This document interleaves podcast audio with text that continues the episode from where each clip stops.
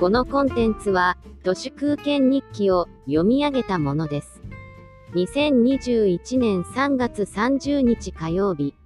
病気の人に厳しい懲罰を与えてしまうのが、朱子学カルトの一丁目一番地、まさに基本の気違いだと思いますが、厚生労働省の職員が銀座で、深夜になっても20人を超えるメンバーシップで、送別会を開いていたのがフルボッコ状態ですけど、このタイミングで、送別会を断れないのは、私に言わせれば立派な病であって、彼らはパーソナルなレベルでは、こんな時にこぞって飲み会になんて、出かけたくないのですが、それでもなお、社会人として生きていくためには、断れないという心の病なんです。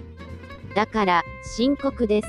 今日になって、厚生労働大臣が漫座の前で謝ってたので、ここまで大げさになると、そんな風に飲み会断れずに病んでいる人たちを、これからビシビシ厳しく処分しちゃうでしょう。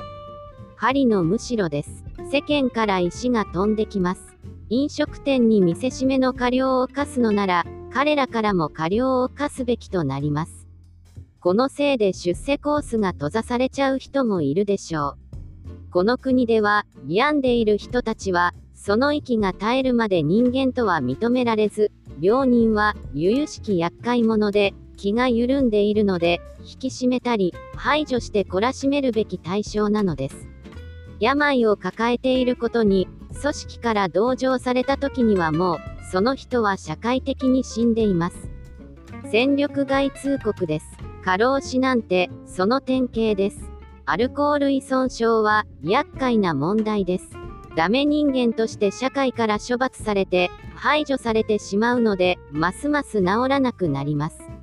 多くの人が癌だと言われて、アルコール依存症まではいかなくても、酒で失敗する人のかなりの割合が、癌で若くして死んでしまいますけど、あれも実は、病への厳罰の一つの形式じゃないかと思います。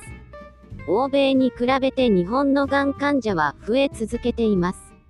日本では、罰としてのがんなのではないかと疑っています。一旦がんになってしまうと、がんと戦うとかなんとか言いながら、医者ばかりがチャリンチャリンと儲かるベルトコンベヤ式の闘病生活という名の懲罰へともれなくスライドさせられてしまうというものの見方もあります。新型コロナウイルスでなぜ検査抑制が行われるかというと、がん治療のバリューチェーンが止まっちゃうからではないでしょうか。朱子学カルトの最終懲罰が、がんなのではないかって私は思っています。定期的な健康診断とかも、がん予備軍を供給するためのサプライチェーンマネジメントかもしれません。社会人からそっと道を外れて、酒を一滴も飲まず、物が食えなくなるまで生きて、そのうちに死ぬ、そういう老後を目指しています。